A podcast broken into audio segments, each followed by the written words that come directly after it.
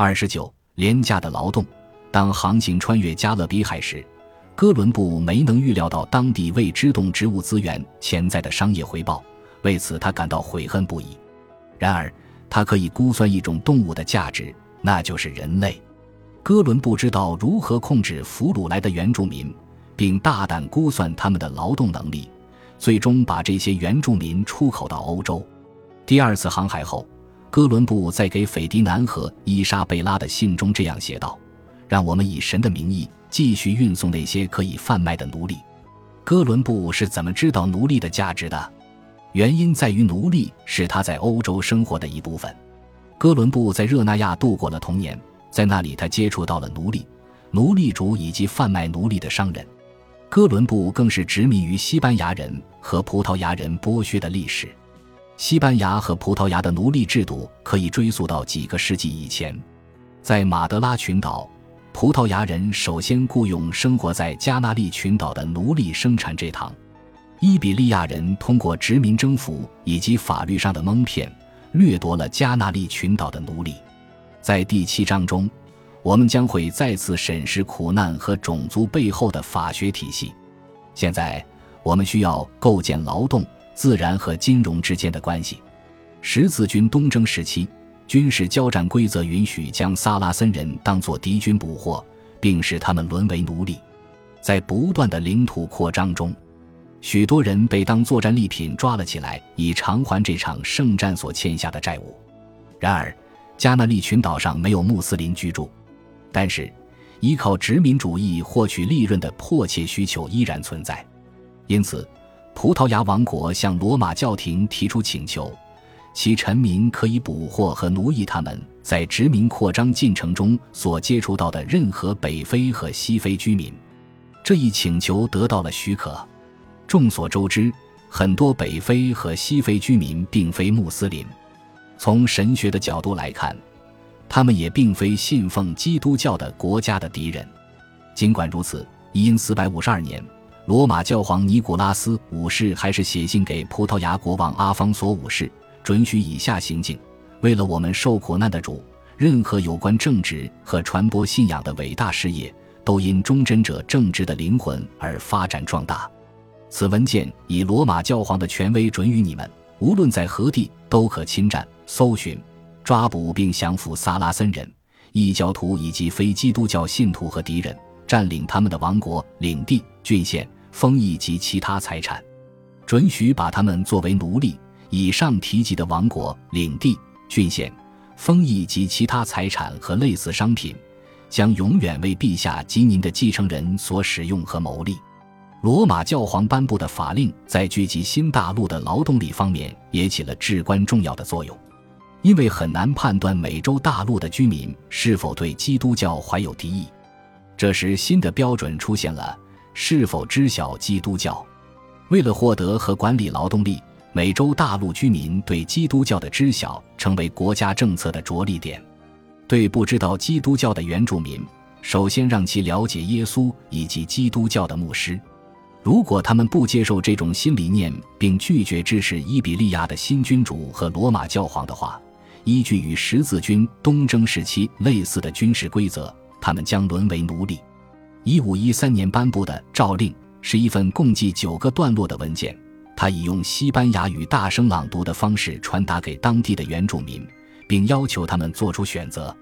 该文件在命令原住民接受西班牙教皇等政权统治之前，对基督教籍到达新大陆的人员做了以下简短介绍：朕现在向你们表示。对于拒绝服从、顽抗、抵制他们的主子的诸侯，在上帝的帮助下，我们将用武力踏进你们的领土，并尽我所能向你们发动战争，并使你们屈服于基督教及其王权的领导。我们将俘虏你们的人民及他们的妻儿，把他们沦为奴隶，并遵照陛下的命令发配、处置他们。我们将掠夺你们的财产，尽我所能施恶与破坏。在此声明。所造成的一切死亡和损失，皆因你方而非陛下、我方或我方人员之过错。在热带的酷暑中，听着全副武装的陌生人宣读的声音，就像在听末日审判一样。只不过他是用你可能永远都不会懂的语言宣读的。这一法令的颁布使劳动者会因劳动而死亡。该法令给统治者提供了大量的劳动力，却给原住民带来了巨大的灾难。考虑到这一做法可能不完全合法，查理五世在1551年春天暂停了一切殖民活动，并委托由十四名法官组成的审判委员会就西班牙人向印第安人发动的战争是否合法进行审判。如果印第安人无罪并对基督教一无所知，那么西班牙人入侵所掠夺的所有财产，以及奴役原住民的行为即被视为不合法。这便是我们在绪论部分讨论过的巴里亚多利德辩论所涉及的利害关系。此前，在与塞普尔维达的辩论中，拉斯卡萨斯承认生命等级的存在，某些人种优于其他人种，在人种的等级划分中。原住民地位的划分以及基督教入侵者对原住民所承担的职责极具争议，最终决定，尽管原住民是非社会的组成部分，但是通过世代劳动，他们可以摆脱其在自然中所处的位置。看看贪婪与虔诚相互作用产生的化学毒剂吧。如果殖民的行为持续下去，上帝也不得不允许。为了文明。所谓关爱原住民的职责，最终使侵占土地和劳役原住民的行为合法化。巴黎亚多利德辩论不仅成功的区分了欧洲人和自然的野蛮人，而且为了获得劳动力，这场辩论也使这种区分合法化了。实际上，通过劳役和虔诚，经过两代人的努力，原住民才有可能成功摆脱诏令的束缚。当时。原住民不仅要接受基督教义的灌输，他们还被教育要通过工作来区分人与自然，实现价值。然而，西班牙人却掠夺了他们的白银和生命。资本主义最阴险的诡计由此体现，把大部分人划归为自然而非社会。这种做法开启了资本主义边疆计算这种厚颜无耻的行径。士兵。行政人员以及水手的工钱都以现金的方式掌管和发放，然而，以现金方式产生的工作量取决于该交易以外更大的工作量。这种剥削实际上是一种持续不断的盗窃，既是对妇女、自然和殖民地无偿劳动的侵占和掠夺，也是在商品制度中剥削劳动力的基本条件。这两方面不能分割。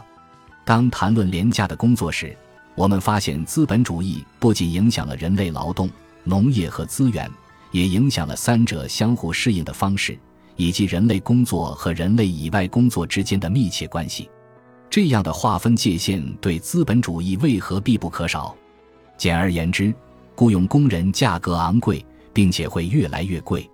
此种情况的产生有很多原因。随着资本主义的发展，工人会组织起来抗议。工资和抚恤的替代方式也会被消除。如果广泛意义上的工人承担了高的令人恐怖的成本，以麦克戴尔斯称之为人口过剩的十几亿非正式劳动力为例，资本家也要承担成本。